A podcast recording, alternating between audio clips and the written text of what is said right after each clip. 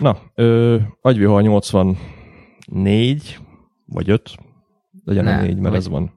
Vagy 4, igen. Vagy harmadik évad első. S03E01. Nem évadozunk. Tudom, hogy van olyan egyébként, de nem évadozunk. Visszük tovább. Át kéne alakítani a weblapot miatt, meg ilyenek nem.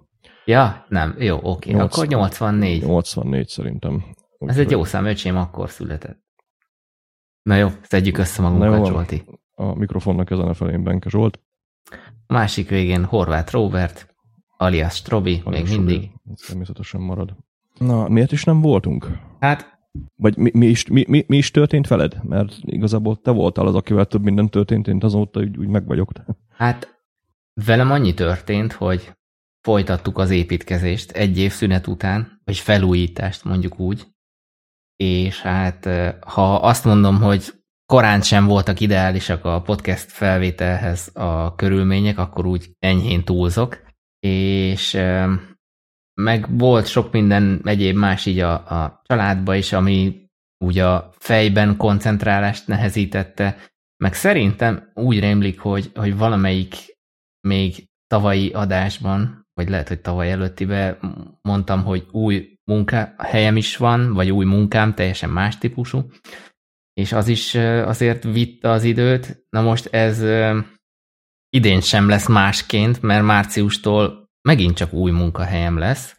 Várj, azóta megint új munkahelyed van, vagy ez még ugyanaz az új? Nem, ez egy másik most, ez teljesen friss dolog, és ez annyiban lesz még ráadásul új, hogy beadtam a derekam, és feladtam az egyik nagy ellenállásomat, hogy már pedig én nem fogok Budapesten és irodában dolgozni, úgyhogy március 2-től Budapesten és irodában fogok dolgozni. Ez azt jelenti, hogy napi szinten fogok felautózni Budapestre, szerencsére csak Budára, mert ott van az iroda, és ez egy olyan, hát oda-vissza nettó 4 óra, bruttó akár 5 óra, ugye dugótól függően, és mindemellett még pluszba az irodai 8 óra meló. Ez nem lesz egyébként szívás minden nap? De egyelőre még részletekben nem akarok belemenni, de jók az előjelek, hogy ez menedzselhető lesz, meg hajt a kíváncsiság, és ki akarom magam ebben próbálni. Aztán, hogyha úgy érzem, szerencsére olyan a főnök, akivel meg tudtam azt beszélni, hogyha úgy érzem, hogy ez kezd úgy felborulni, vagy én magam kezdek felborulni, akkor azért be tudunk egy kis lazaságot a rendszerbe iktatni. Hivatalosan is egy nap home office-om egyébként van, tehát arra van lehetőségem.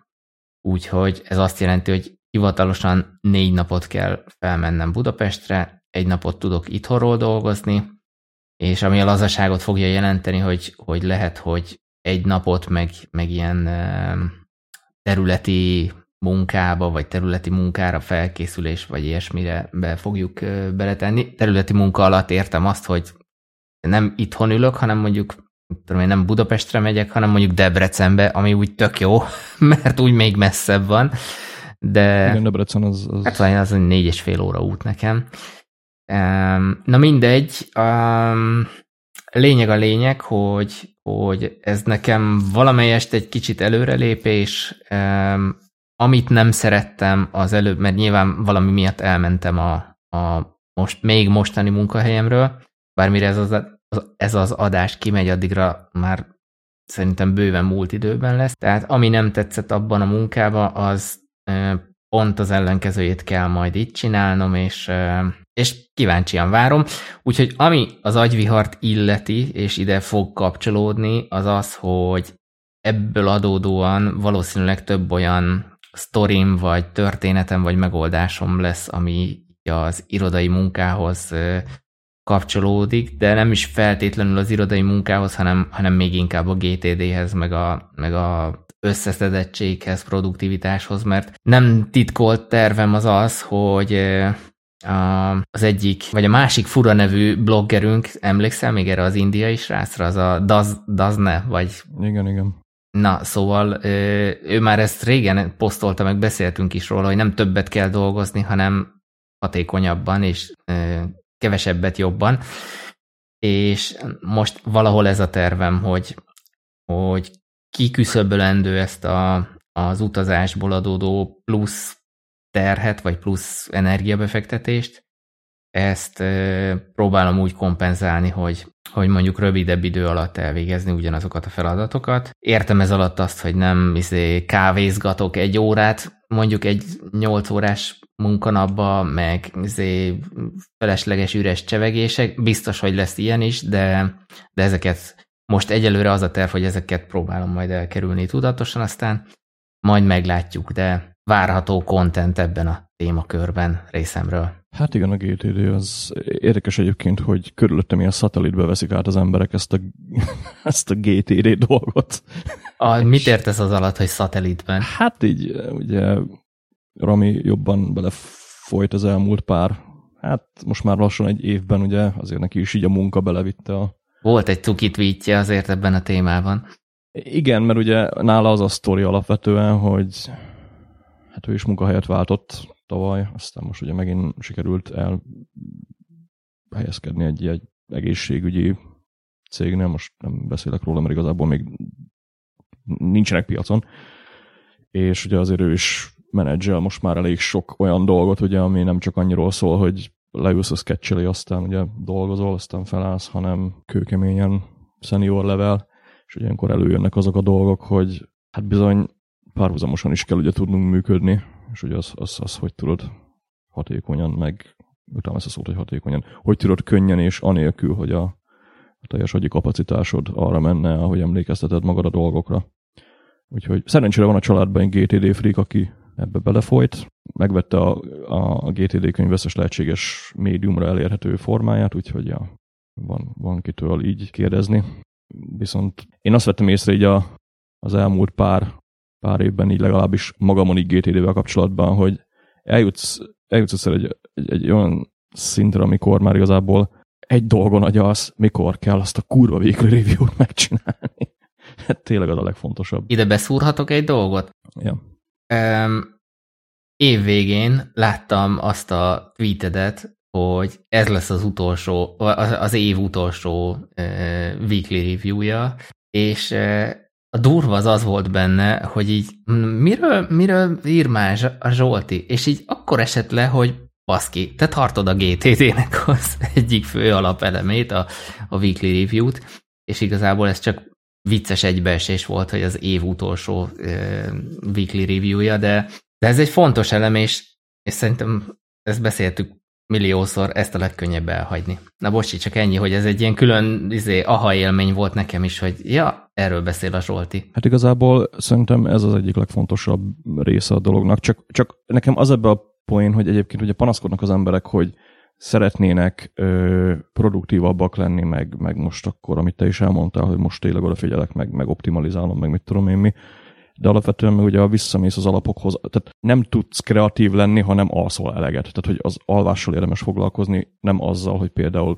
amit mondtál, kevesebbet kávézol, vagy ilyenek. Tehát így én ezért is szeretem inkább get the basics right, és akkor a többi az ugye helyre ugrik. Úgyhogy alváshoz van jó témám, majd utána elmondom. Én azt mondom, hogy szerintem ebből a szempontból érdekesebb így tehát alap dolog, ugye olvasd újra a GTD könyvet. Most már ugye elérhető magyarul is egyébként az iBooks. Nem iBooks volt a neve, Apple Book Store-ban kijött, nem tudom mikor, de én ugye megvettem, mert függő vagyok, és így mindenhol akarom ezt a dolgot elérhetővé tenni magamnak, úgyhogy kint van egyébként az Apple Book Store-ban is magyarul, nem tudom, az Amazonon lehet kapni, gondolom nem, mert ott én magyar könyveket nem nagyon szoktam látni, de aki még eddig nem tette meg, az nyugodtan olvassa el, teljesen jó szerintem a magyar fordítás, ugye Domonkos volt vendégünk valamikor, 74 körül azt hiszem. Majd meghívjuk még egyszer. Ja. Majd nem 74-ben, hanem a 74. adás környékén. 74. adás, ami 2017-ben volt kb. Igen, ja. Hát figyelj, ritkán vagyunk, de akkor nagyon. Nem, 73. Na, nem is jöttem sokat. Na mindegy, szóval ugye ő lektorálta ezt a könyvet, nem tudom, ki fordította egyébként, úgyhogy érdemes elolvasni, tényleg ami benne van, az mind ráhúzható ugye mindennapokra, és nem kell productivity blogokat olvasni, meg productivity lifehackeket. Minket se kell hallgatni. És nem is tévedtem sokat. 2017. december 18. Igen. Hát nem most volt.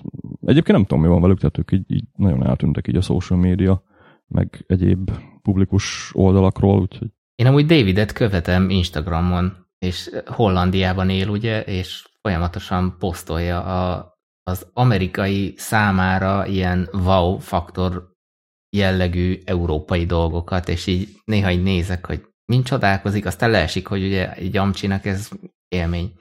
Én Twitteren követem az öreget, Instagramom az nincs, de ja, igazából túl sok minden nem szokott mostanában megosztani. Van itt egy interjú, van ott van egy interjú, aztán ja, ennyi. Na, hát már hogy beszéltünk, hogy kivel mi történt az elmúlt egy évben, velem túl sok minden nem. Dolgoztál. Ugyanúgy fejlesztek, ahogy eddig, ugye iOS, macOS, web, amire lehet. Igazából tényleg hát annyi, hogy projektjeim ugye változtak egyértelműen, de nem sok minden történt. Ugye haverokkal történtek jobb dolgok, tehát így megházasodtak, mit tudom én, de mi így el vagyunk. Nekünk annyi az újdonság, hogy ugye elkezdtünk így befektetni különböző dolgokba. Ugye az egyik az egy ingatlan volt, ugye, amiből szeretnénk később ugye egy nagyobb ingatlant vásárolni, nálunk is ugye egy költözésben van itt tervezve, ahova még egyelőre ugye Pest környéke, ugye mi is azért így gondolkoztunk abban, de aztán majd meglátjuk. Vannak ugye még így vannak még ugye kérdések a képben. Úgyhogy hát annyi történt, vettünk egy lakást, ezt szeretnénk majd eladni, felújítottuk. Első befektetésnek mit lehet belőle kihozni. Ez más, mint ahol én voltam. Mármint hol voltam? Hát nálatok, tehát nem arról beszélsz. Ja, nem. Az is egyébként majd, tehát az idei projekt, ugye azt is mi is újítjuk, ahol itt voltál, ugye azt a részpont. De egyébként nem, ez egy másik lakás, ez nagyon messze van tőlünk, majdnem 5 perc. És az igen. Ez egy kis pici, 40 négyzetméteres kis panel lakás, amit felújítottunk, aztán adjuk el. Úgyhogy ha valakinek kell Pécsen lakást, lehet nálunk jelentkezni. Most készülnek majd a képek, meg egyéb dolgok. Amúgy Zsolti, erről jut eszembe, hogy elszalasztottuk azt a lehetőséget, hogy én Pécsen vagyok, és akkor live adást csinálunk, hogy fizikailag egy térben vagyunk. Szóval csak halasztottunk. Te nem szoktál szólni, ha jössz. Én itt vagyok.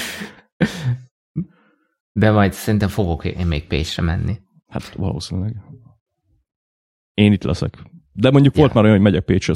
Ja, hát pont nem voltunk ott. Na mindegy. Ez feledül. Na, ugye beszéltünk itt, hogy úgy visszatértünk. Én írtam fel témákat, az egyik, ami engem nagyon foglalkoztat, és így én így kíváncsi lennék más embernek így a véleményére is, ez a mennyire bízhatunk a cloudban dolog, az utóbbi pár évben így tényleg mindenki így átnyargalt, ugye így a lokális, sőt vannak emberek, akik azon csodálkoznak, hogy lehet a gépen tárolni fájlokat, hát te abbasz meg, tehát így átlovagoltunk ugye Dropboxra, iCloudra, Google Drive, meg egyéb helyekre, és így ugye olvasunk így dolgokat a privacy problémákról ugye mindenféle céggel kapcsolatban.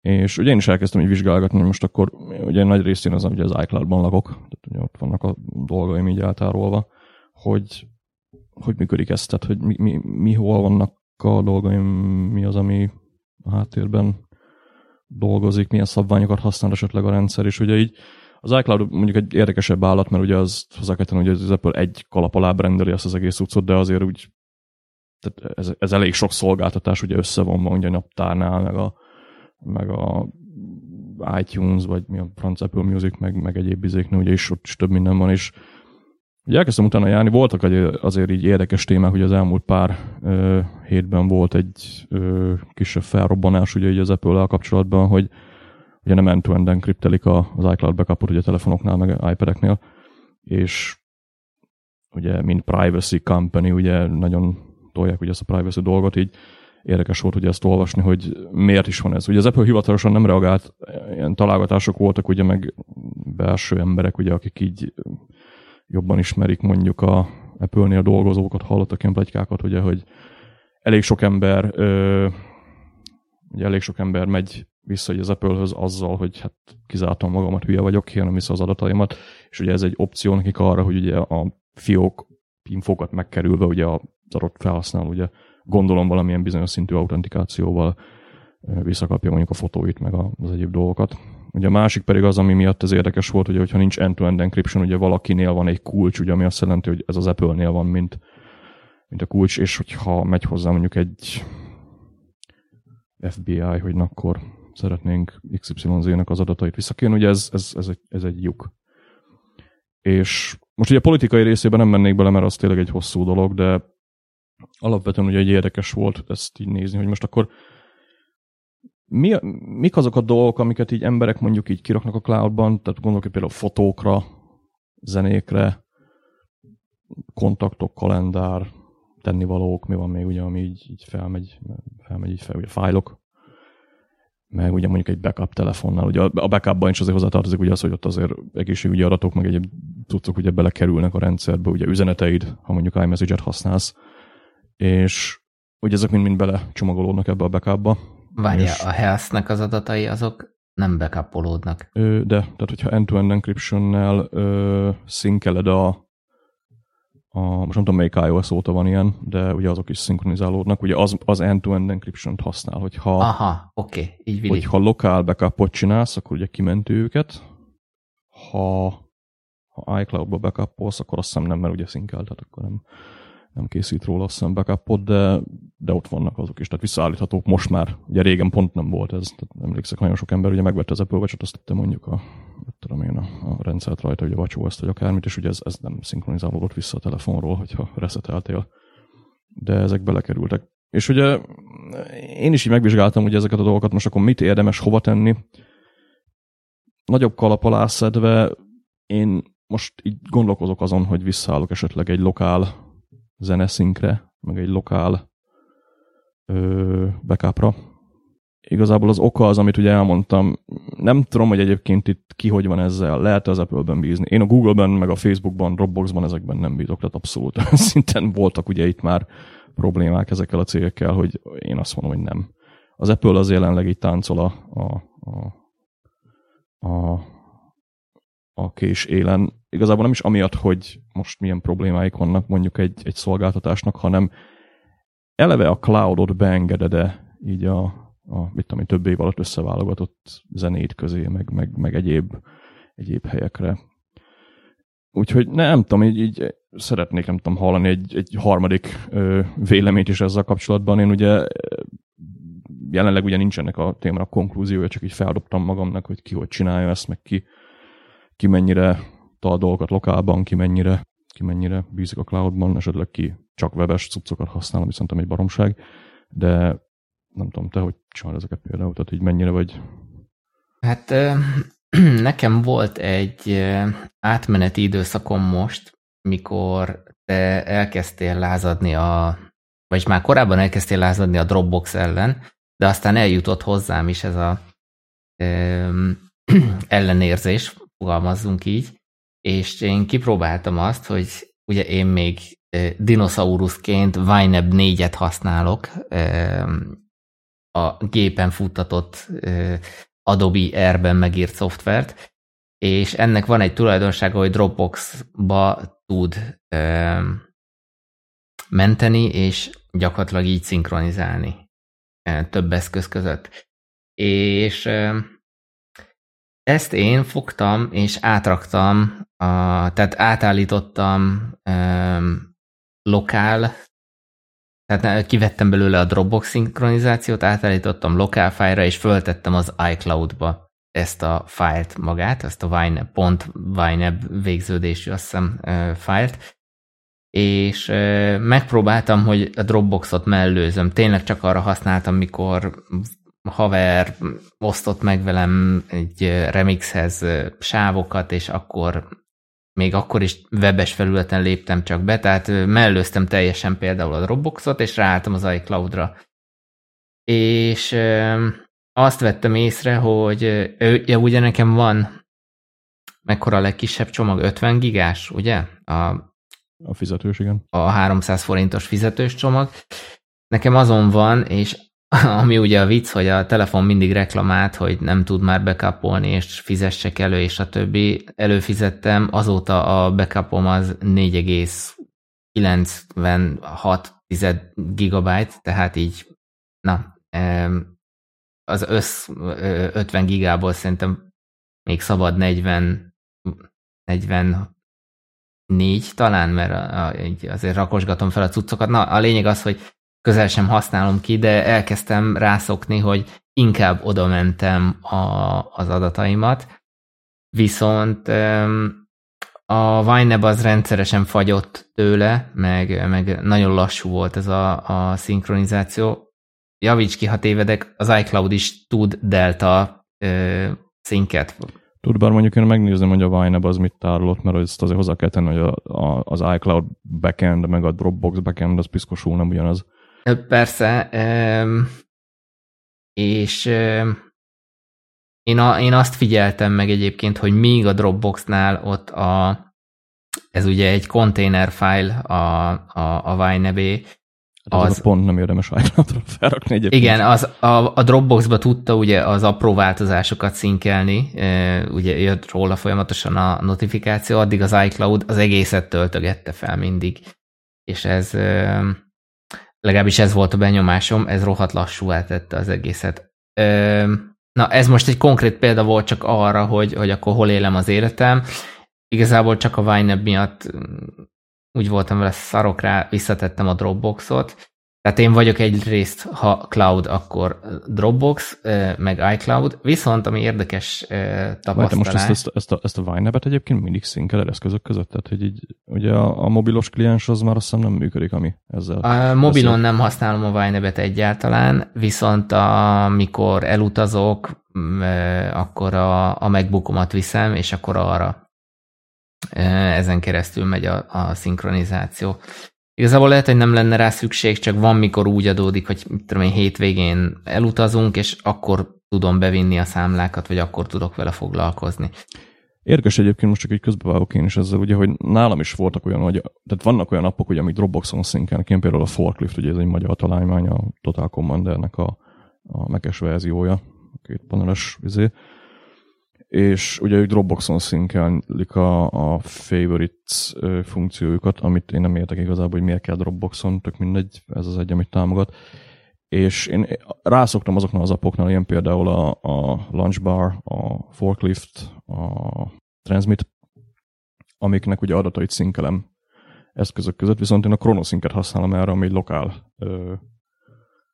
szoftver igazából annyit csinál, hogy megadod neki a Home per Library mappában lévő megfelelő helyet, és akkor ugye ide-oda másolgatja, ami kicsit manuálisabb, de mondjuk én utazáshoz ugyanezt csinálom én is, ugye, hogy itt van egy iMac gépet, ugye hordom magammal a MacBook-et, ugye mikor utazunk, és én ugye előtt egyszerűen rászoktam erre, hogy van egy ilyen before trip checklistem, amiben benne van ez, hogy szinkelj, és ugye ez azt jelenti, hogy mint ahogy régen a telefonodat berúgtad ugye a madzaghoz, ugyanezt megcsinálom, mint a Kronoszinket, ugye van egy ilyen kis job, ami végigmegy ezeken a mappákon, és akkor átmásolgatom szépen a iMac-ről a MacBook-ra, úgyhogy igazából fájt másolok, aminek mondjuk nekem azt tetszik, hogy így nem aktív szinkronizáció, de végül is az, tehát amikor meg hazajössz, akkor meg visszaszinkronizálod ugye iMac-re ezeket a dolgokat. És nálam ez így teljesen kurva jól bevált, gyors is, meg ugye utazáshoz egy kicsit ilyen proaktívan előkészülsz. Ezt lehet, hogy majd megfontolom.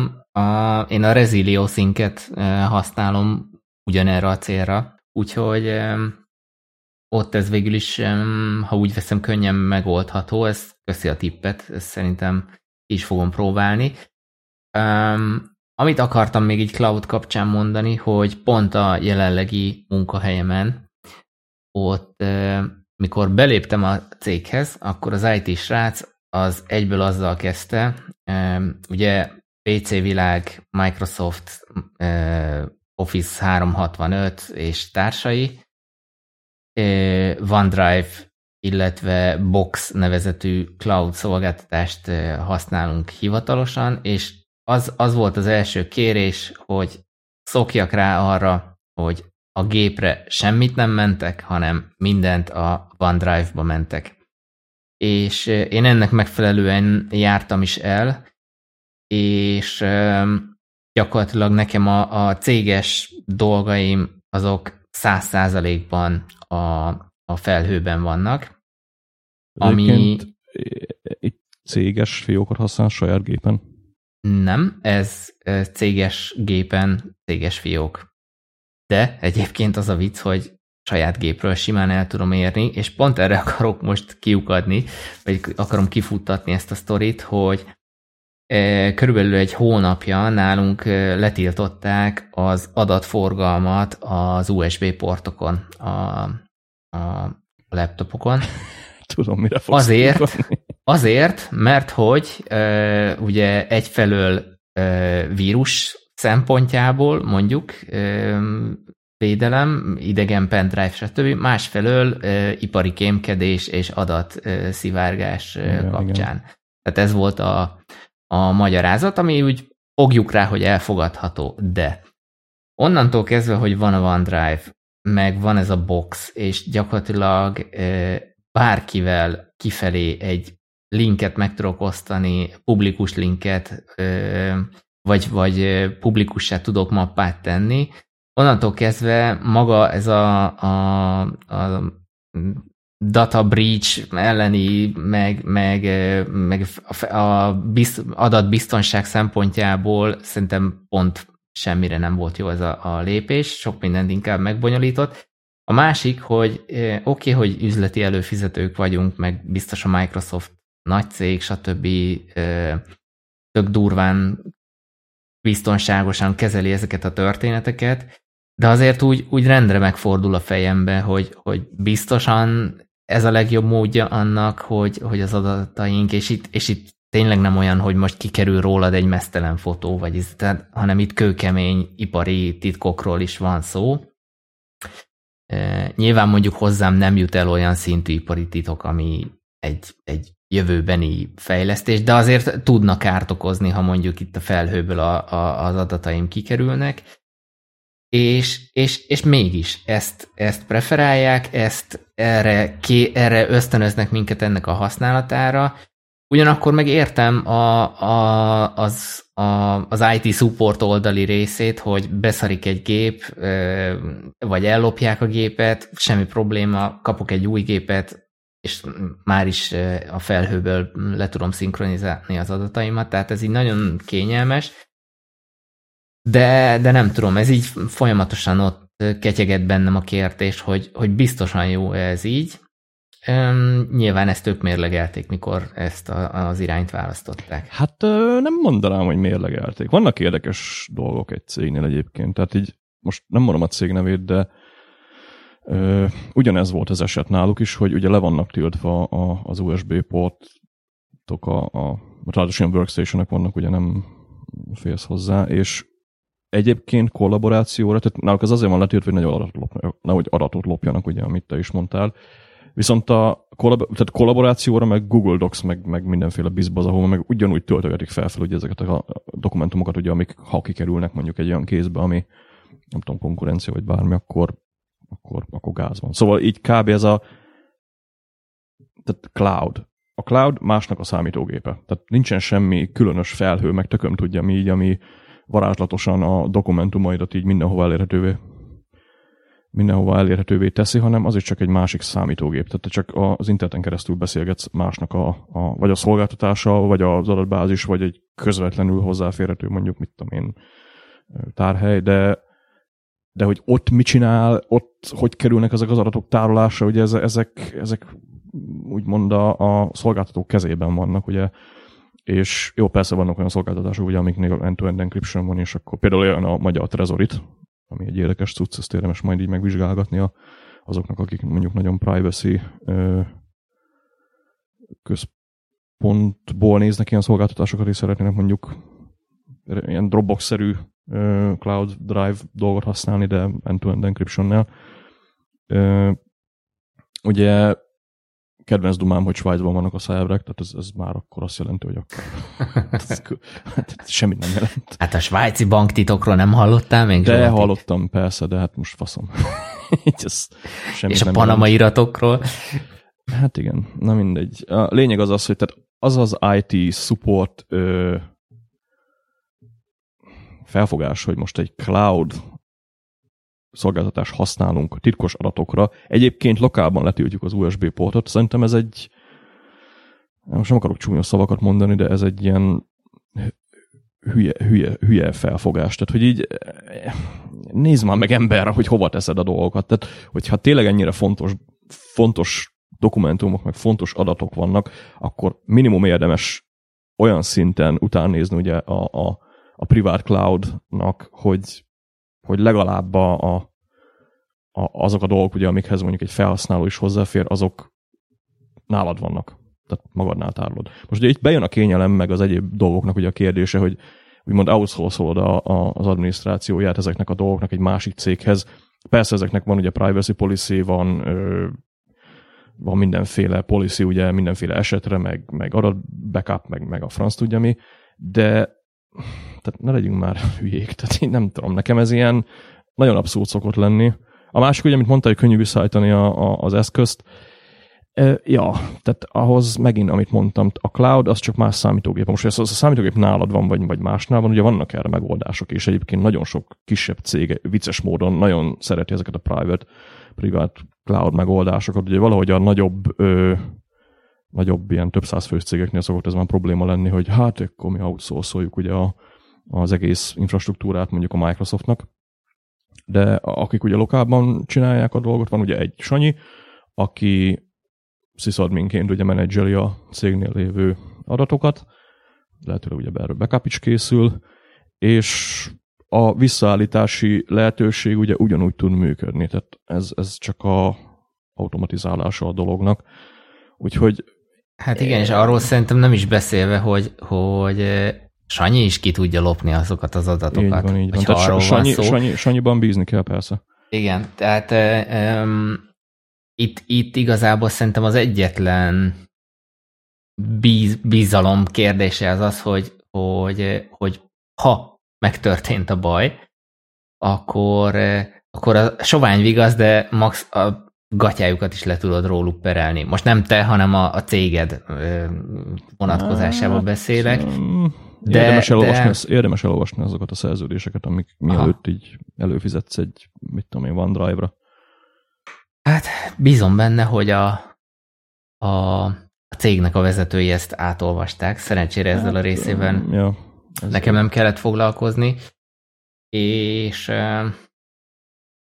még ide mondani, várjál. Ja igen, hogy szóval tényleg ez a másnak a számítógépe, és gondolkozok, hogy mi az a film, a Gene Hackman játszott benne, meg a Will Smith, és ugye eléggé paranoid volt az öreg, így, hogy figyelek meg, stb. De tényleg azt kell, hogy mondjam, hogy már ott tartunk, hogy minden ilyen régen, tehát mondjuk így a 2000-es években, vagy a 90-es évek vége felé ilyen majdnem, hogy sci-fi kategóriába tartozó kompjúteren van az adat, és akkor stb. Nyomon követnek dolog, az mára elméleti, meg gyakorlati szinten is megvalósult, és az egész hátterében te mondtad az előbb pont a kényelem, de én inkább ezt átfogalmaznám lustaságnak szerepel. Tehát privacy oldalon én azt gondolom, azért sok mindent feladtunk így, a lustaság, vagy az egyszerűbb használat inkább. Lehet, hogy ez az egyik kulcs. Szerintem a kettő nem zárja ki egymást, csak most közbevágok. Tehát azt azért tegyük hozzá, hogy szóval hogy ott van az OmniFocus, ugye, aminek a backendje ugye WebDAV-on keresztül működik, és lényegében aki erre képes, ugye Docker alapon például be lehet mindenféle custom servert lőni, amit én egyébként meg is csináltam, majd a cikket megkeresem. Ennek ugye az volt a lényege, hogy veszel magadnak egy szervert a DigitalOcean-nél, vagy a Linode-nál, vagy amit éppen használnak az emberek, vagy ki mit szeret, és ugye telepítesz rá egy Docker, telepítesz rá ugye egy WebDAV klienst, vagy WebDAV szervert, és ugye beállítod az OmniFocusnak a backendjének. És ugye itt például az volt a röhely, hogy ugye, ha kényelmi szempontból nézem, ugye persze kényelmes az OmniGroupnak a saját sync engine-jét használni, mert ugye ahhoz van bekonfigolva, mit tudom én mi, de ugye lehet más third party, vagy általad beállított WebDAV kliens is belőni. És ugye például az OmniGroup az pont egy olyan cég, akiknek ez egy fontos szempont szokott lenni, hogyha ők kiadnak egy terméket, akkor a szinkronizáció az ne ilyen egyedi, fejlesztett kütyműt legyen, hanem ugye tudj mögé tenni akár egy custom backendet is. És például, amikor beállítottam ezt a saját izet, ugye ez egy Frankfurtban lakó szerver, elvileg, nálam elképesztően felgyorsult az OmniFocus szinkronizáció. Tehát itt konkrétan ilyen tingzi gyorságra kell gondolni. Tehát pipálok a telefonon, és azonnal a gépre megy fel, szemben az OmniGroupnak a saját sync megoldásával, ami gondolom ugyanígy működik náluk, viszont mi olyan piszok messze vagyunk már így, hogy belassul. Úgyhogy ebben az esetben például a kényelem versus privacy az gyönyörűen találkozott, mert sokkal kényelmesebb nekem így szinkronizálni, mivel ugye gyorsabb, tehát nem kell nagyon a sync, tehát kevesebbet kell a synckel foglalkoznom, viszont privacy ugye a saját cuccom, tehát így igazából nekem a kettő nem zárja ki egymást, és az a bajom egyébként azzal, amit így az emberek szoktak mondani, hogy hát kényelem, meg mit tudom én, meg engem érdekel, meg nincs mit takargatni valóm, tehát így nem erről van szó, hogy szivárognak ki az adataid, mit figyelgetnek rólad, mit raknak rólad össze, azért nem hiszem, hogy az emberek örülnének annak, hogyha mondjuk így a valóságból kiindulva elmész mondjuk venni egy, mit tudom én, egy gatyát, aztán másnap elmész egy másik boltba, az valaki így eléd ugrik, hogy itt vannak a gatyák. Te meg így nézel, hogy de honnan tudod ezeket? Mi van? Tehát, hogy ilyen creepy így a valóságban. És az a baj egyébként, hogy ott járunk, amit ugye te is mondtál, hogy mindenhol figyelnek, mindenhol követnek, mindenhol az én adataimat akarja minden faszkalap cég, amit én utálok. Tehát, hogy így nem. Az enyém. Nem adtam neked hozzá. Egyébként pont Ramival poénkodtunk a múltkor, nem is amelyik cégről derült ki valami cucc, és így bevágtam, hogy mondom, amúgy mi lenne, hogyha mondjuk oda mennél a Facebookhoz, hogy figyelj már haver, fizess már nekem $1000, mivel az én adataimat eladtad, nekem is kéne a bevételedből valamennyi. Aha. Szerintem így pislognának rajta, hogy így mi van, tehát hülye vagy.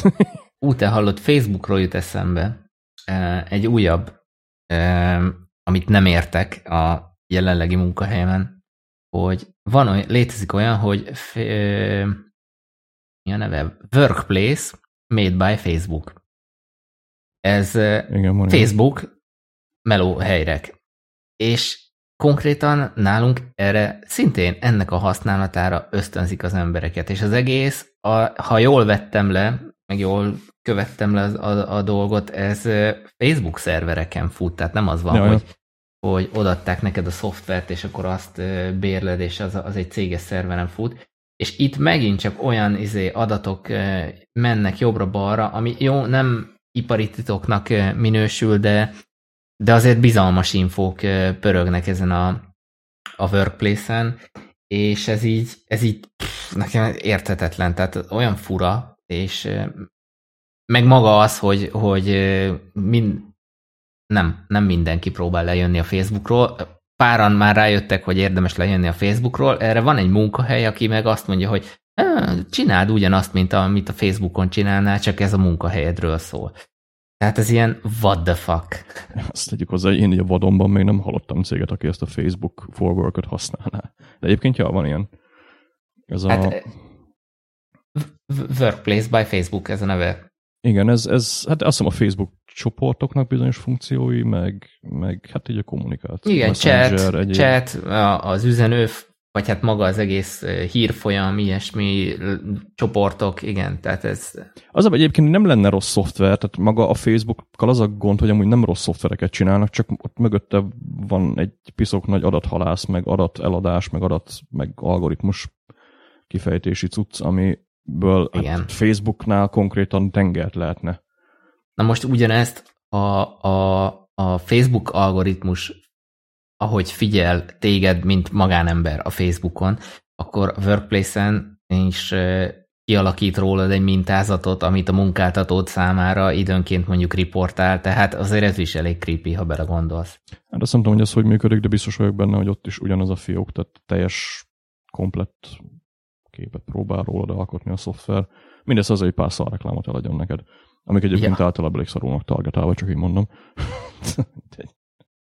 Na, szerintem kimaxoltuk ezt a témát, vagy? Hát beszéltünk róla. Nem tudom, én ezzel úgy vagyok még mindig, hogy én jelenleg... Tehát 2000-ben az volt a legnagyobb problémám, hogy hova teszem a 4 gigányi MP3-omat. és volt egy géped, rátetted és kész. Tehát valamilyen szinten én szeretnék ehhez egy picit visszatérni. Jó, nem 4 gigányi MP3-om van, mondjuk nem sokkal több, az tény. De mégis, tehát hogy így lokálban, tehát Az zavar a legjobban egyébként, hogy outsourcoljunk minden lófaszt így a webre, meg webappok, meg mit tudom én, és itt van egy kibaszott Mac előttem, ami amúgy is alapból piszok gyors, tehát hogy miért akarom én ezt egy előfizetéshez kötve ráadásul más számítógépére átvezetni, miközben itt lokálban is tudom ezeket tárolni. Jó, persze, ennek is vannak ugye hátrányai, backup, egyéb, de az meg megint érint az a kérdés, hogy oké, akkor miért nincs olyan rendszered, ami mondjuk automatikusan kényelmesít teszi a backupot. Úgyhogy igen, ez arról szól, hogy ja, kényelem, de egy pici időbefektetéssel, energiabefektetéssel egyébként elég sok lóvét is lehetne úgy spórolni. Meg, és ezt akartam még hozzátenni, hogy én a kényelem oltárán privacy feláldozást igazából én arra értettem, vagy úgy értem, hogy emberek nem akarnak ezzel foglalkozni, és nem akarják megérteni mondjuk egy backup folyamatnak, amiről tök jól beszéltél a 82-es még folyamatban lévő adásban. Igen, hogy megy majd, megvan. Hogy egy backup rendszer kialakítása, vagy maga a backup, az attól, hogy most itt a cloud, attól még azért hasznos tud lenni, és ha megvan egy ilyen rendszer, megértetted, fölépítetted magadnak, akkor már is tudsz azzal foglalkozni, hogy jó, akkor biztos, hogy én minden adatomat cloudba akarok szinkronizálni, biztos, hogy nyitott könyv akarok ilyen szempontból lenni, de valószínűleg ezzel a felhasználók nagy százaléka nem fog és nem is akar foglalkozni, és igazából ez a fajta kényelem az ára annak, hogy itt az adatok azok mennek jobbra-balra. Hát ja, igen, amikor nyitott könyvet azért nem mondanám ilyen erősen, tehát azért valamilyen szinten ezek a szolgáltatások persze le vannak enkriptelve, le vannak védve, de ja, hát maga a cég az ugye hozzáfér, és ugye nem is igazából erről van szó, hanem úgymond outsource-olsz dolgokat, amiért egyébként fizetsz, tehát hogy most ha azt az időt belőled, akkor lehet, hogy meg tudnád azt is csinálni, hogy egy picit néz utána, mondjuk, hogy egy backup hogy működik. Szerintem amire érdemes így, hogyha tényleg valakinek így esetleg felkeltette ez így az érdeklődését, akkor érdemes azon a vonalon elindulni, majd ha meghallgatja a 82-es persze, mert az is ki fog menni, de nem akarok még ráhivatkozni, mert jelenleg nincs kint, hogy érdemes úgy tekinteni a cloud szolgáltatásokra, hogy a cloud az egy adatmozgató platform. Tehát, hogy nem arról van szó, hogy te az iCloud-ban tárolod a fotóidat például, hanem iCloud-on keresztül szinkronizálod.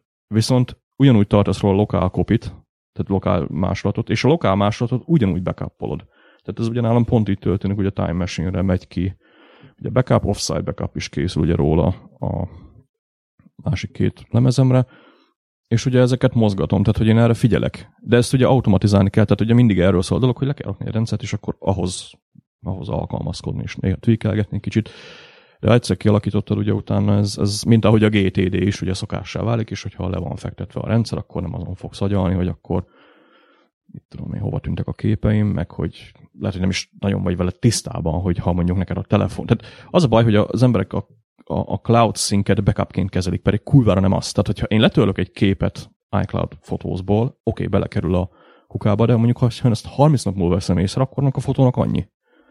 Tehát nem backup. Hát, az egy adatmozgató platform. És ez az én hiányosságom, de továbbra se ástam bele magam a fotóz abba, meg az iCloud fotó szinkronizálásba, mert legalább háromféle metódus rémlik, hogy egyik esetben megmarad, másik esetben csak az alacsony felbontású, és na mindegy, nem most nem akarok belemenni. A fotózap az egyébként piszok egyszerű, tehát alapból letöltesz mindent, hogyha nincs a gépen elhely, akkor azt mondod, hogy optimizd meg, de azt egy meg legalább legyen, ami mindig letöltögeti ezeket. Igen, és nálam is az a metódus félig úgy, ahogy te csinálod, nálam még a backup része, a rendes backup része hiányzik, hogy én sajnos Google Fotózba oda gyakorlatilag az alacsony felbontású fotó megy, és az eredeti fotókat meg a gépemre szinkronizálom, vagy időnként ilyen 2-3 havonta szoktam letölteni, meg akkor törlöm is a telefonról, tehát mégis így nekem is dupla copy van belőle, de a helyi másolatból nincsen egy backup sajnos, de ez az idei évnek a nagy feladat, amit ki akarok alakítani rendszert, és ja, de ez még hátra van. Valamit akartam mondani, és bárra elfelejtettem. Akkor én addig mondom, amit én akartam mondani. Így a fotódra visszatérve, én pont egyébként játszottam múltkor így a gondolattal, meg ki is próbáltam így egy rövid ideig, hogy kikapcsolni az iCloud fotószinket. És igazából nem amiatt, mert ez rossz vagy bármi, hanem én azt vettem észre magamon, hogy amióta ez be van kapcsolva, ugye korábban aktívan kellett ugye foglalkoznod mondjuk így az importálással, szinkronizációval, egyéb dolgokkal. És én azt vettem észre, hogy mióta létezik az iCloud Photos, én így nem használom a képeimet. Tehát így csinálok képeket, van, amikor kiválogatom őket, de hogy elmarad ez a kép baszkulálás. Review. Aha. Igen, a review része, ami ugye pont vicces, mert én nagyon szeretem így a GTD-t ráhúzgálni mindenféle processzre, tehát hogy bejön valami feldolgozod, elrendszerezed, ugye eddig elvéve a processzt, nem tudom, biztos jól lesz, majd értitek, és visszatérve ugye erre a iCloud Photos előtti megoldásra, ugye volt a Photostream, de az igazából nem kompatibilis az újabb iPhone-okon lévő HEIC vagy HEIC formátummal, ugye JPEG-et exportál, ami szóval azt inkább hagyjuk. Ugye az Apple is azt találja, hogy ha kikapcsol az iCloud Photos-t, akkor madzagoz, és igazából visszajött egy pár nap alatt az élmény, hogy jó, be kell dugni a telefont, meg importálni kell, de hogy úgy importálsz, meg elrakod, meg átnézed, meg úgy foglalkozol a képekkel is, és amikor nálam legalábbis, amikor az így a cloudban történik, ez így elmarad, és így nem tudom miért, de ugye olyan szinten... Tehát gyűlik a szemét, nem? Így van, tehát csak capture szintig jutok el. Tehát, hogy igen, megcsináltam a képeket, meg azok felmentek a cloudban, meg utána lejöttek a gépemre, meg történik róla backup, meg minden, de maga a képpel nem foglalkozok. Tehát így tényleg jöttek olyan képek elő, hogy ja, tényleg baszki, ott is voltunk, és ezeket is csináltam, és így de jó volt. Uh-huh. Ez korábban nálam nem volt probléma. Tehát én tényleg az ugye a képeimet azért rendbe raktam. Meg hát maga a képekkel való baszkurálás, tehát hogy így feldolgozod őket, meg mit tudom én, kiválogatod a szarabbat, meg ugye azért a színeket korrektálod rajta, meg ugye ilyenek. Tehát ez én nem tudom, hogy ez az embereknél így megvan-e. Azt azért tegyük hozzá, hogy ma a fotóknak a nagy része, szerintem én csak ezt így feltételezem, az embereknek úgy történik, hogy megcsinálják. Két effekt, ki Instagram, aztán cool. Aztán annyi. De ez szerintem kibaszott szomorú.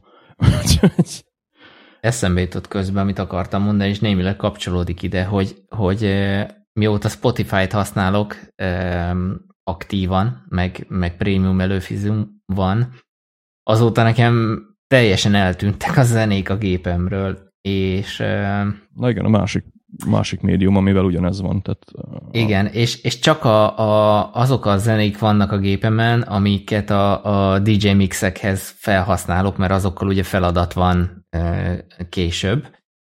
És viszont ennek egy olyan következménye lett, hogy a zenehallgatási szokásom az így teljesen elbutult, és értem ez alatt azt, hogy nem az van, hogy itt tudom én végig brózolok a több ezer zenés library-n, és akkor látom ott, hogy de régen hallgattam, mit tudom én, így van.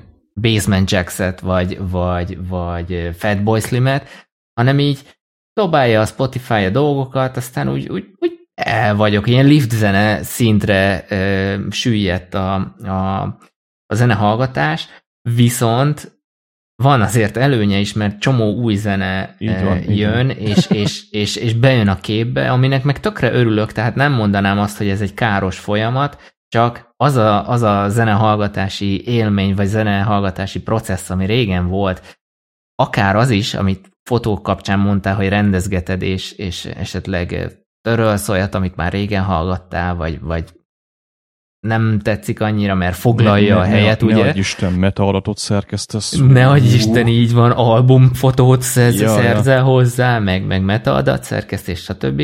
Az így teljesen kiveszett és eltűnt, pedig néha hasznos volt. És azért, mikor itt az algoritmusokról aggódunk, meg hogy hogyan profiloznak, majd erről beszélünk később, szerintem tönkrementek a monitor hangfalaim, és vettem egy új párat, egy Kali Audio nevezetűt, és hát azokat le kellett rendesen tesztelni. Na, Spotify-ra fel, ugye, mert tehát zene nincs effektíve a gépemen olyan, ami széles spektrumon mozog, és akkor gyakorlatilag az elektronikus zenétől a jazz zenát, a klasszikus zenéig, a kórus művön át, mindent tényleg hallgattam, mert tesztelni akartam a hangfalat rendesen.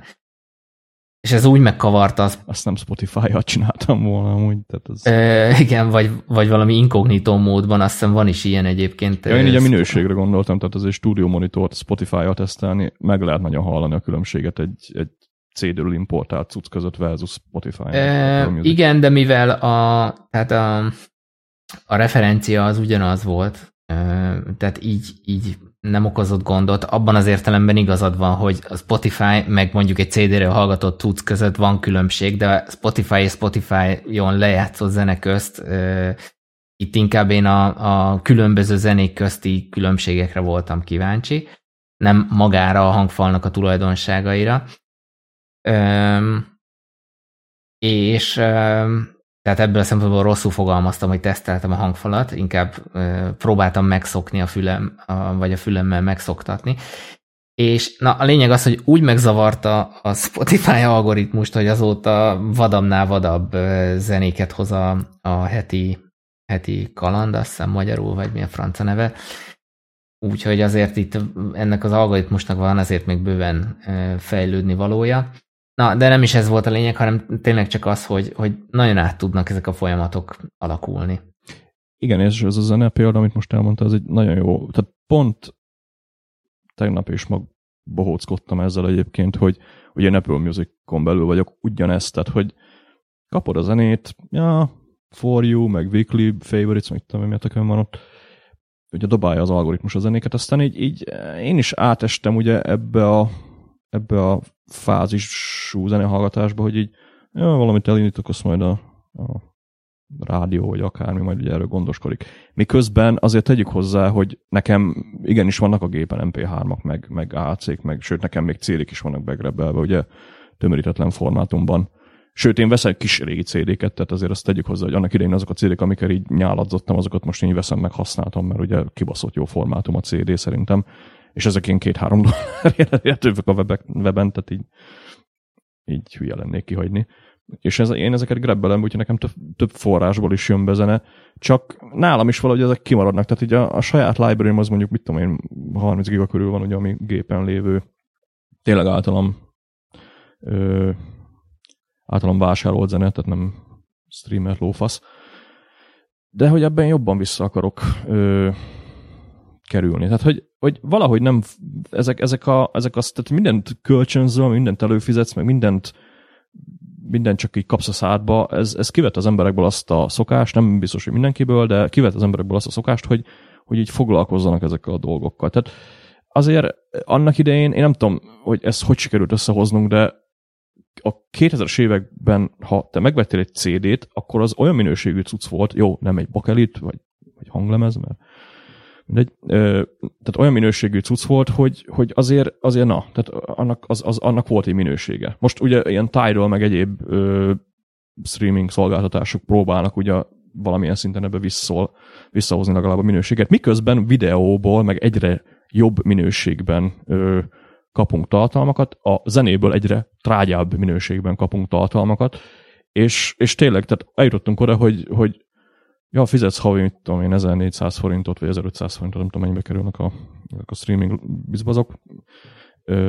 Egy 60 milliós zenéből álló katalógusért, amiből így, ja, hallgathatsz zenéket, mit tudom én, alapvetően meg egy ilyen 256-os AC, vagy egy 320-as MP3, ami így, lehet hallani a különbséget. Tehát azért behúzod egy CD-t, nagyon-nagyon jól kijön a különbség. Simán, azért egy ilyen, mit tudom én, egy normális hangkártyával. És nekem ez a röhely, hogy miért, jó, persze nem mindenki akar a zenével foglalkozni, nem azt mondom, hogy ezek rossz dolgok, meg amit te is mondtál, ez a felfedezés része, ez jó, azt én is szeretem, csak ugye megint visszajön az, hogy amúgy én akarom ezeket a zenéket importálni például lokálban. Nem tudom, hogy a Spotify-nak például van-e ilyen van-e ilyen library funkciója, vagy hogy a picsában működik most? Mert ugye régen oda is lehetett behúzni MP3-akat, amik a tieid voltak. Lehet. Be lehet lokálokat húzni, de nem látom nagyon értelmét, mert nem rendezi úgy, mint mondjuk egy iTunes library, ahogy albumokban, meg hanem kapsz egy ilyen ömlesztett listát, és kész. Vagy valami. Vagy én fogom rosszul, nem tudom, de bocs, szabad nem felejtsek, csak egy gondolat, hogy ez a legzavaróbb egyébként benne, hogy nem te választasz, és nem azért mész arra a zenére, mert azt akarod hallgatni, hanem ezt is megspórolod, hanem dobáljad, és akkor úgyis majd jön valami, ami tetszik, ha nem, max skippelem. És ebből azt vettem észre, hogy elvesztek előadók, akiket régen nagyon szerettem hallgatni, és mivel bele-bele botlottam a saját library-mbe, meg mivel mondjuk korlátos volt, nem pedig bármit meg tudtam hallgatni, hanem csak azt tudtam, ami ott volt a gépemen, ezért sokkal többször előjöttek, és engem ez valahol zavar, és így csomószor így ott vagyok a Spotify előtt, hogy azt meg mit kéne hallgatni? És így nem jut eszembe konkrétan semmi úgy, olyan mondjuk előadó, amit úgy, na akkor ezt szívesen meghallgatnám, és ez egy ilyen nem tudom, ez egy ilyen agyi bénultság, vagy nem tudom mi, mert az a viselkedés, mint a kapcsolódik a Spotify használathoz, hogy nem kell nekem ezen agyalni, hanem ő majd megoldja helyettem. És valahol ez gáz. Arról nem is beszélve egyébként, hogy azért be van csapva a füled is rendesen. Említetted ezt a minőségbeli dolgot. Van mellette még egy olyan dolog, hogy külön kell masterelni YouTube-ra, Apple Music-ra, Spotify-ra, Tidal-ra és a többi. Tehát ez egyébként zene készítő vagy alkotói oldalról is egy rohadt nagy feladatot ad, mert mindegyik csal, mindegyik kiegyenlíti a dinamikákat azért, hogy egyformán hangosan szóljon minden, és te hiába csinálsz egy olyan zenét, vagy akarsz csinálni egy olyan zenét, ami más a dinamika, elcseszik ezek a streaming szolgáltatások, mert igazából jót akarnak neked, hogy ha kevésbé hangos a zenéd, van ez a hangerőháború is, de most ebben nem menjünk bele, mert ez tényleg nagyon messzire mutat már. A lényeg az, hogy ugyanúgy, ahogy az összes ilyen social media és társai, gyakorlatilag ezek is a gondolkodásodat, meg a viselkedésedet meg tudják változtatni. Hát legalábbis lebutítják. Viszont igen. Én ezt nem akarom. Tehát én azért is gondolkozok most, azért is jött egyébként ez a cloud dolog elő, hogy például most ugye egy Apple Music előfizetés, ami ez ugye tartozik, ez az iTunes Match, vagy iCloud Music Library nevű cucc, ugye, ami bemeccseli a zenédet, aztán ugye letölti más eszközökre, meg mit tudom én. Akkor maga ugye az Apple Music, mint ugye egy online streaming szolgáltatás, de ugye mellett ott van az iTunes Store, amiben ugye vásárolhat zenéket, plusz ugye ott van a Music App, ugye a Katalinában az elég jól ki lett herélve, tényleg mint egy klasszik iTunes volt, ugye tudsz importálni meg, de csak a zenével foglalkozik, hogy alapvetően hát, hogy érdemes lenne ezeket szétbontani. Tehát, hogy valamilyen szinten én szeretnék újra fókuszálni így a local library-mre, ami tényleg arról szól, hogy igen, ezt én grabbeltem be, igen, ezt én vettem, igen, ez az enyém, ez nálam itt van lent, és akkor bogarászom, hallgatom, esetleg metaadatokat szerkeztek benne, sőt, olyan durva dolgokat is csináltam, mint amit mondtál, hogy albumartot kellett letöltenem külön. És én ebben szeretnék így visszabújni, mert tényleg az a library, ami ott volt lenn nálad, az a tied volt. Nem az volt, hogy indítottál egy playlistet, amit összeválogatott neked most egy algoritmus, vagy egy zenei szakértő ember, tök mindegy, hanem aktívan foglalkoztál vele. És ugyanez a fotóimmal is, amit szeretnék, és ami miatt gondolkozok rajta, hogy egyébként, hogy lehet, hogy ki kéne kapcsolni ezt az iCloud Music Library játékot, és visszatérni a madzagos szinkre. Az egy az a minőség, ugye, amivel azt tegyük hozzá, hogyha mondjuk begrabbelsz egy CD-t, akkor az iCloud Music Library ugye az match-et, hogyha megtalálta iTunes Store-ban azt a zenét, akkor ugye azért töltölnek az AC verziót a telefonodra, viszont hogyha meg kábellel áthúzod, ugye akkor megkapod az eredeti általad begrabbelt cuccot, ami azért nem rossz, tehát így észre lehet venni a különbséget, főleg, hogyha ilyen zenebuzi vagy. A másik meg ugye, amit mondtam, hogy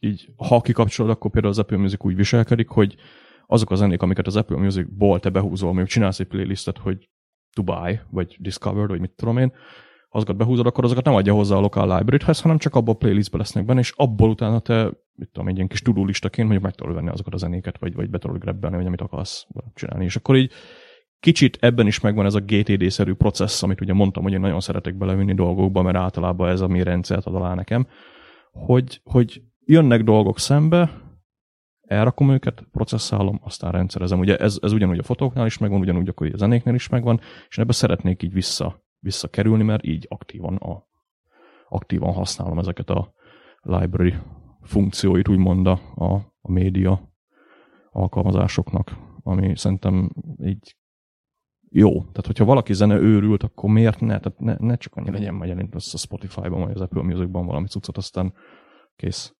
Nem azt mondom, hogy rossz, felfedezése. De Tudod, mire vagyok nagyon kíváncsi, hogy aki már ebbe az érába született bele, mert most olyanok vagyunk kicsit, mint a Muppet Show-ban a két öreg ember, hogy itt morognak ezeken a dolgokon, de nyilván nem erről van szó, hogy mert volt egy generation gap ott is, mikor bakelit versus CD, vagy kazetta, tehát tényleg azt van, akinek a kazetta már semmit nem mond, bár újból reneszánszát éli, ahogy hallottam, és hogy arra vagyok kíváncsi, hogy aki már ebbe született bele, hogy ebbe a streaming korszakba úgymond, hogy ez, hogy nála vált, van-e igény mondjuk hasonló dologra, vagy hogyan mennyiben másabb a fogyasztási szokása? Szerintem van. Szerintem annyi változott egyébként, hogy annak idején mindenki rá volt erre kényszerítve, azok az emberek, akik ezzel nem akarnak foglalkozni, azoknak teljesen jók ezek a streaming szolgáltatások. Bár azt tegyük hozzá, most itt nagyon jó példa volt, a múltkor lemondtam az Apple Music előfizetésemet, pont emiatt, hogy kicsit spórolni szeretnék, aztán pár nap múlva visszafizettünk. De nagyon érdekes volt egyébként, hogy Raminál például, ahogy az Apple Music elindult, full üres iTunes, képzelj el. Tehát, hogy így az a reakció. Hova tűntek a zeném? Hát látod, ezért kell megvenni, hogy ne tűnjenek el, hogyha valaki lemond egy ilyen szart. És az úgy például érdekes példa volt arra, hogy igen, minden szart így kölcsönző van, de a zene az nekem nem igazán a kölcsönzési kategóriába tartozik, hanem én azt meg akarom venni. Persze, mindenkinek vannak saját preferenciái, van, aki azt mondja, hogy fuck that shit, én csak meghallgatok egy zenét párszor, meg nem akarok érte fizetni, nem akarok ezzel foglalkozni, csak hogy így be vagy lokkolva egy Spotify-ba, vagy egy Apple Music-ba. És szerintem most így a generációs kérdésre visszatérve, szerintem vannak ugyanúgy ma is emberek, akiknek van erre igénye. Csak lehet, hogy nehezebben jut el hozzá, vagy nem ez a norma, hogy a fateromtól vettem át azt a dolgot, mert ő hatalmas nagy zenőrült volt, és akkor volt egy hatalmas nagy bakeli gyűjteménye, hanem magadtól kell rájönni arra, hogy igen, létezik még CD, létezik még más formátumú zene is, amiket össze tudsz magadnak válogatni, vagy például fotókra visszatérve. Sőt, azt egyébként tegyük hozzá, hogy mondjuk ilyen pro alkalmazásoknál amúgy annyira az a cloud dolog nincs jelent. Tehát azért nem az van, hogy egy Lightroom library-t azt így csak felküldesz a cloudba, és akkor happy minden, hanem aki tényleg komolyan fotózik, azért ott több Lightroom library is van, vagy mondjuk Final Cutnál is, ugye azért ott foglalkozni kell a videókkal, nem az, hogy így lesz a semmiből valami, és akkor majd így megjelennek a számítógépenek azok a dolgok, hanem igen, importálnod kell, igen, rendszerezned kell, igen, tehát ott, aki ebbe belefolyik egy kicsit jobban proaktívabb szinten, vagy úgymond prosumer szinten, ott szerintem teljesen eltűnik a cloudnak ez az agyrohasztó része, vagy nem a cloudnak, hanem ezeknek a szolgáltatásoknak ez az agyrohasztó része, aki tényleg aktívan foglalkozik ezzel. Erről jut eszembe, hogy szembe jött velem egy YouTube videó, hogy Japánból indult ki, miért is ne, minden őrültség onnan jön, és Barcelonában is van már Listening Bar, úgy hívják. Az egész, és ez azért csaptam nagyon a fejemhez, mert ez egy régi ötletemet csinálta meg, szokás szerint, hányszor mondtam már ezt, hogy igazából egy kávézó vagy egy bár, de a poén az, hogy zene hallgatni járnak be oda emberek. És van úgy, hogy DJ pakolja a zenéket, tehát nem szórakozó hely igazából, hanem tényleg a zenehallgatás élménye, és tök jó hangrendszeren, több milliós cuccok, bakelitről is, főként bakelitről egyébként, Aztán van ilyen private room, ahol egymagad be tudsz ülni, vagy fülessel, egy bakelit lejátszóval, és lehet helyi bakelitek közül is válogatni. A lényeg az, hogy oda azért mész be, hogy zenét hallgass, és rohadt jó. Beteszem majd show notes-ba ezt a linket. Ez egyébként jól hangzik. Azt mondjuk tegyük hozzá egyébként, hogy annak idején a Tesco-ban is volt ilyen gyerek voltam így Debrecenben, amikor menjött a Tesco, akkor voltak ilyen CD hallgató állványok, vagy nem tudom, még bement így a CD osztályra, és akkor mit tudom, be volt rakva mondjuk az éppen aktuális Too Unlimited. Hát én inkább mix CD-kre emlékszek, ilyen Strabinsky meg, mit tudom én.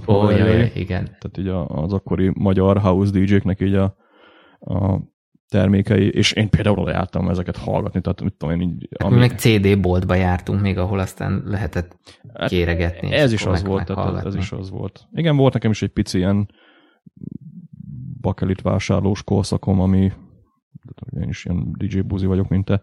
Ugye, egy darab... Várjál, én buzi DJ vagyok.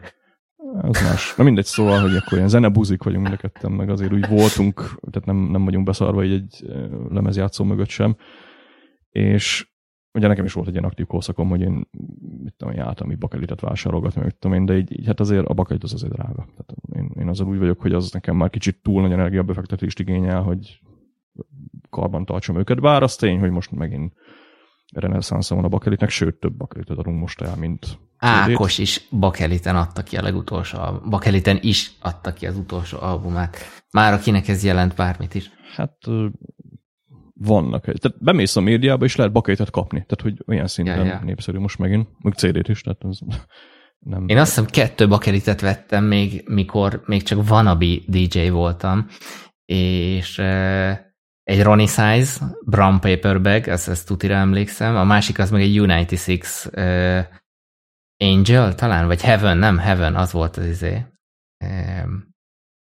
Ez a 2 bakelitem, ez tutira meg volt, de mindig is szerettem volna jó sok bakelitet összegyűjteni. Hát igen, majd lehet, hogy beindulok.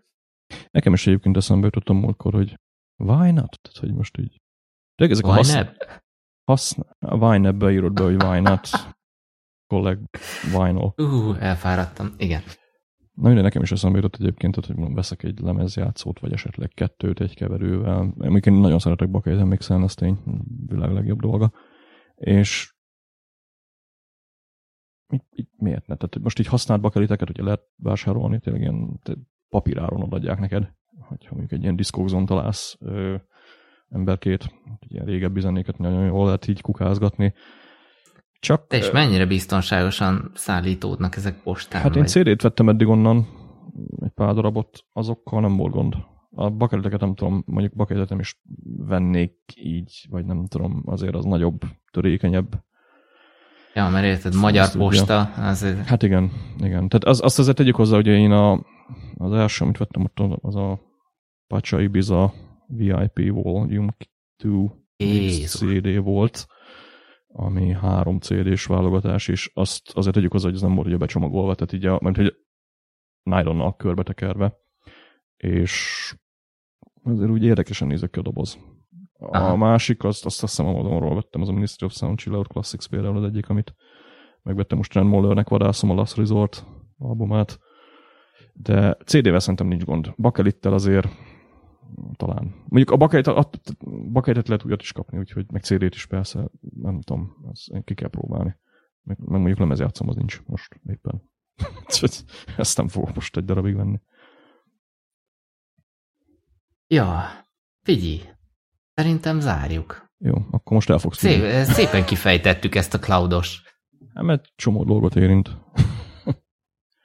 De tényleg, lassan cloud az alapja mindennek. És akkor arról még nem is beszéltünk, hogy a Google-nek volt, ugye, a Chromebook, ami egy teljesen cloud alapú eszköz.